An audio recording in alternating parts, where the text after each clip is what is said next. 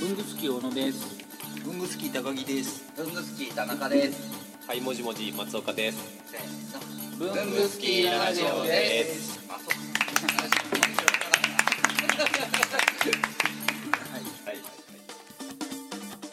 う前回からの続きですはい、はい、もじもじっていう名前は高井さんじゃないですけど、何年か前にそういう名前の会社あったらいいなっていうのをなんとなく温めてたんです。でも自分はやるつもりなくって、ただ電話がかかってきた時に「はい、もじもじ」のその6文字で 応答できたらすごい楽ちんな省エネの会社ができるなというその発想でやってたんですけど。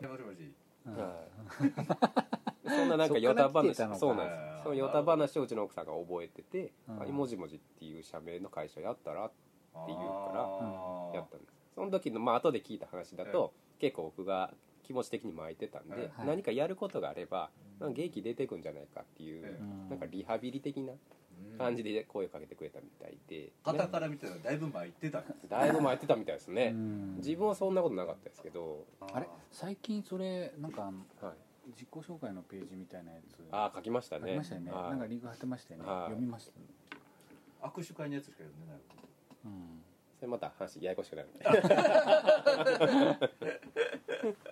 そうなんです。うん。でまあうちの奥さんが会社やればと言ったものの、はい。本人はまあね会社に通ってますから普通にデザイナーやってて、僕僕お一人で勤めだったんですか？そうですそうです。最初で僕一人でやってたんですよ、はでリストイットを作って近くの文房具屋さんに営業に行って、うん。で全然商品を見てもらえずにはい。3軒ぐらい回ってあこれは向いてないと思って、で諦めて、はい。でツイッター営業を始めて、こう文房具とかキーワードを入れて、興味ありそうな人にこうフォローしていったら、うん。まあ、ツイッターの出始めの頃だったんで、はいみんなこう、フォロー返してくれるんですよね。で、でどんどん返してくれて、うん。その中にあの問屋さんがいて、これ扱いませんか、ん。とか取り扱わせてくださいっていうのを連絡があってでいきなりロフト京都店に入れてくれたんですよ。っていうところから始まったんですよね。その会社を起こししして工場に発注はい。すると製品化してっていうのは会社を起こして一気にガーってやったって感じそうですね。それはねあのうちの奥さんが手伝ってくれたんですもともとあのグラフィックデザインで反則物を使えるところだったので印刷会社とのこうやり取りは結構あったのでうん。まあ、ちょっとついでにやってよみたいな感じの軽いノリで声かけてでやってもらって作ったんですね。あ抜きで作ってるんですか？抜きで作りました。最初本当こういうの全然疎かったので、うん。原価の考え方とか全く知らなくて、うん。下代上代とか全く知らず、うんで作った金額に自分たちの利益を乗せれば、うん。それでいいだろうと思って、そしたらロフトさんとかに決まっちゃったもんだから、はい下ろせば下ろすほど赤字になるっていう とんでもないことになりまして、で商品の詰め合わせの方法を簡素化して、もっとこう原価下がるようにとか、はいいろんな工夫をしてやりながら学んでいった会社ですね。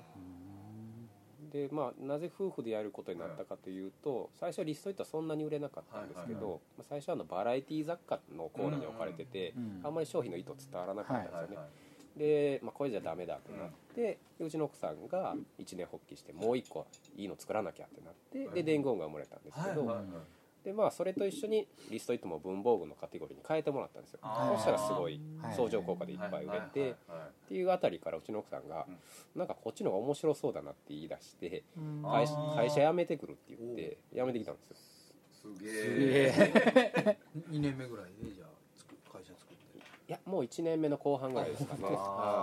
じゃあまだ1年行ってない時に。そうですね。潔いなすごいな。え電話ってもうその設立して結構すすぐにだったんですねそうです設立して半年後ぐらいに作りました、あでそれがもうヒットして。ビギナーズラックですよね本当ね。いやいやいや。と。そうかリストイットなんかもうあのパチモンがはい。山梨県の100円ショップで売ってて。はいはいはい。えびっくりしちょっと水色っぽいやつですか？ああありましたね。うわーって。ねリストイットはまだ少なかった方ですよ伝言はめちゃくちゃ見ましたあね15種類ぐらい見ましたね。15種類。はい。でちょっと形変えたりとかだったらまだいいんですけど、うん。ほぼそのまんまのペンギンの形みたいな。でそれがお店に売ってるんじゃなくてあの美術館のイベントスペへーースみたいな。あと追いようがなくて、もうパッと打ってパッと消えるみたいな人たちが結構作ってましたね、うん。そっか。そういうのってこうすぐ真似されちゃうんですねやっぱりね、でもデングオンは考えた時は絶対いけると思ったんですよ、いい商品できたとかはいこれは売れると思ったし、ハンズさんとかも結構これは絶対うん。うん売れるに決まっているっていう力強い言葉をいただいたんで、実際その通りになったんですけど、うん。でもなんか最初お金なかったんですよね、はい。会社立ち上げたはいはいはいはい。時でこれを、まあ、特許的なものを取るのか、うん。まあ、展示会に出して実際に売っていくのか、うん。その2択しかなかったんですよ、で特許取っても売れなきゃしょうがないと思って、うん。そこは諦めてうん。展示会に出展して、うん。で会社の資本金を全部つぎ込んで,、はい。でそこで取引先を掴んで売っていったと。なのでその副産物として類似品が出たのはまあしょうがないっちゃしょうがないですよね、どっち取るかしかもうなかった。選択肢がなかったはいそうです。あの形状ものは特許取ろうと思えば取れた。実用新案は取れたとは後ほど言われました。うん。でその時の法律で世の中展示会とかネットとかに載せるとそれは高知のものって言って皆さんのものになっちゃうのに取れないっていう法律だったんですけどその後変わってああの発案者が6ヶ月以内とかだったら確か取れば申請できるというふうに変わったんですけどその時はもう出したら終わりだったんで展示会出してもう高知のものになりました。ーじゃあこれからのものはやっぱちゃんと守っていくそうですね。比較的取るようにはしてますね。うん商標とかも結構取ってるんですよね。あやっぱり名前、うん。まあ、変な名前ですけど、うん。やっぱり小さなメーカーとしてはうん。名前で、名前だけでも覚えて帰ってくださいみたいな感じで、名前はしっかり守りたいんですよね、ね特徴のある名前をどれはい。どの商品でもキモチップとかも取られて取り取りました、ああだってね都道府県がはい。出したり、ねそれをテレビに取材されてうん。奥さんと会議してる様子をはい、やってましたね。やってましたね、うん。小林さんでメディア受けがすごい良くてねうん。よく紹介していただきますけどね。うん。まあでも結構大変ですよ。え滑ったのあります？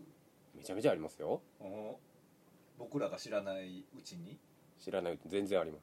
へえなんか全部売れてる感じがする。感じがする感じそうでしょ、んそのメディアに取り上げていただいてるんで、うんそう見えるんですけど、うん。まあ、なかなか、まあ、会社の売り上げとかその商品のヒットの基準をどこに置くかなんですけど、うん。僕らやっぱ伝言から始まったような印象があるので、えあれを基準に考えがちなんですけど、うんやっぱあれが一番売れたんですよね、はいはいはい。だからあれ以降はあれよりは売れてないっていう感じはどうしても自分たちにはありますよね。ああじゃあ僕らは別にそれは滑ってるとは思ってないけど、うん。あそういうことか。か。あれあの山がでかすぎてね。最初のはインパクトが。やっぱりね最初のものとか、えっぱりこう超えたいじゃないですか。はいはいはいはい。その気持ちがまだ残っててうん。まだまだ勝ててない感じはありますよね、なるほど。K q b のこじらじ毎週木曜7時半に配信文房具の世界で活躍している方のルーツをクリエイター集団 k q b が深く落ちる番組です。代表よろしくお願いします。はい代表の山本修行の山本です、えー、k q ミックのこじらじよろしくお願いします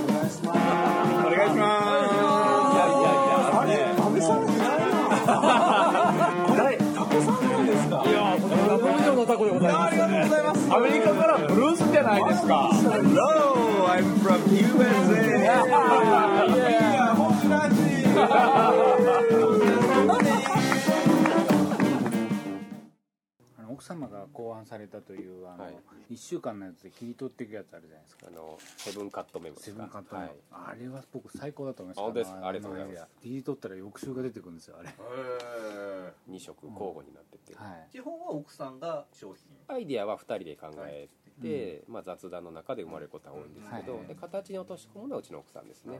でそれに名前を付けてどのように売っていくのかという売る方は僕が担当していて、うん。役割分担ですね。どっちかというとネーミングつけたりとかでいうそうですね、うん。あとプレスリリースとかの文章をしっかり書くんですけど、うんやっぱライターやってたから商はい品紹介する側の人間だったんですよね、うん。だからどういう文章を書けばライターさんがはい。こう書きやすいかっていうのをな逆算して書くので結構雑誌とか載ってるテキストって僕が書いたそのままだったりするんですよ なるほど。多分それ以上変えようがないっていうのが多分あって。文章ものすごいうまいですよね。僕あ感心してるんですけどすごいです。ねいや僕ねお手本みたいなのっていつも思ってます。ありがとうございます。コラムとか書かれてるじゃないですか、はいはい。あれすごいですよありがとうございます読みやすくて。いや見よう見まねですけどねライターもね。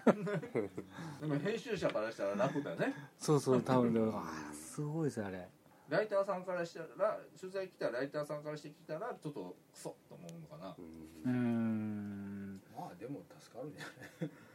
どうです？自分がやっぱりその情報をこなしていくようなライターさんのお仕事だったらもうんか楽に。なりますよね。でちゃんと取材してくださる方は取材してくださいますからうん。ねそれはそれで対応しますしね。あいや数年前にねあの夫婦で実はお会いしてるんですよご飯ね食べましたよね。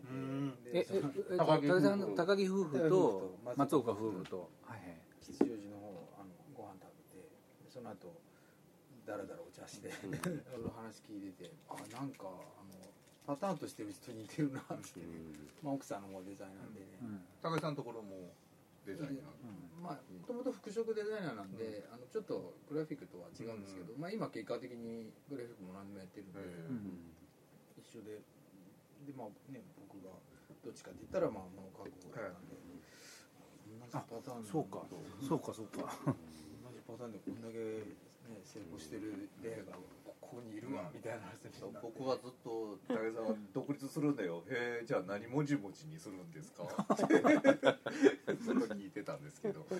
そんなパクリ方するか。いやその時も奥さんが松田さんが「やったらいいのに」みたいな、結構ねもう軽くこううん。焚きつけてくるわけですよ。結構軽く言うタイプなんでね。ね。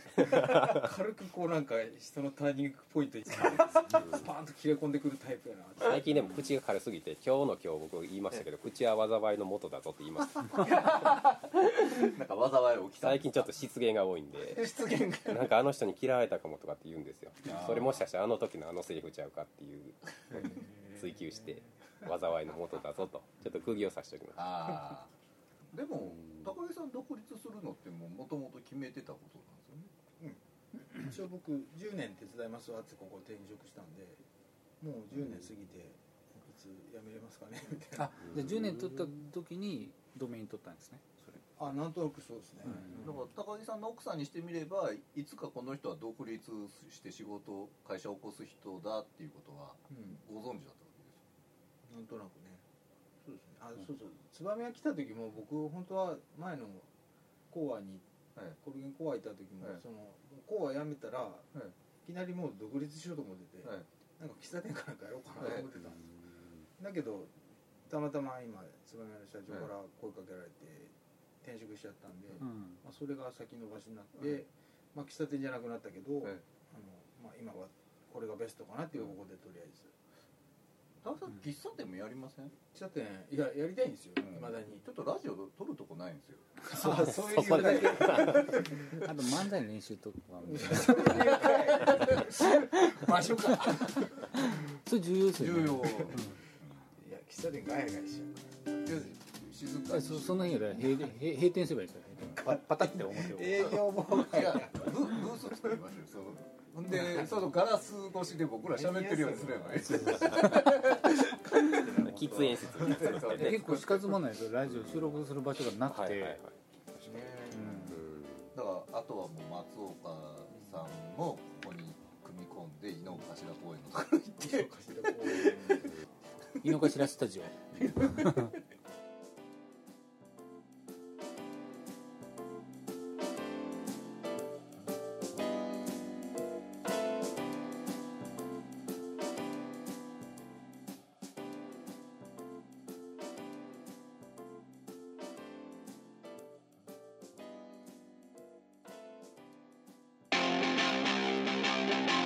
いやー文具スキーラジオもお便りとか欲しいですよね。欲しいですね。もう反応欲しいですね。というわけでどのようにすればできますか？えーまず文具好きの会員の方はログインした後にコメント欄に記入ください。TwitterFacebook などの SNS でもお待ちしておりますメールは bungusukiradio.gmail.com 文具スキーレイディオ .gmail.com までお送りください。あとラジオにハガキ書きたい時ってどうすればいいんでしたっけ？あそれはですね工作士のご自宅まで。あああの東京都大田あ区ちょちょちょちょダメダメダメダメダメでは皆さんお便りお待ちしてますこんな感じ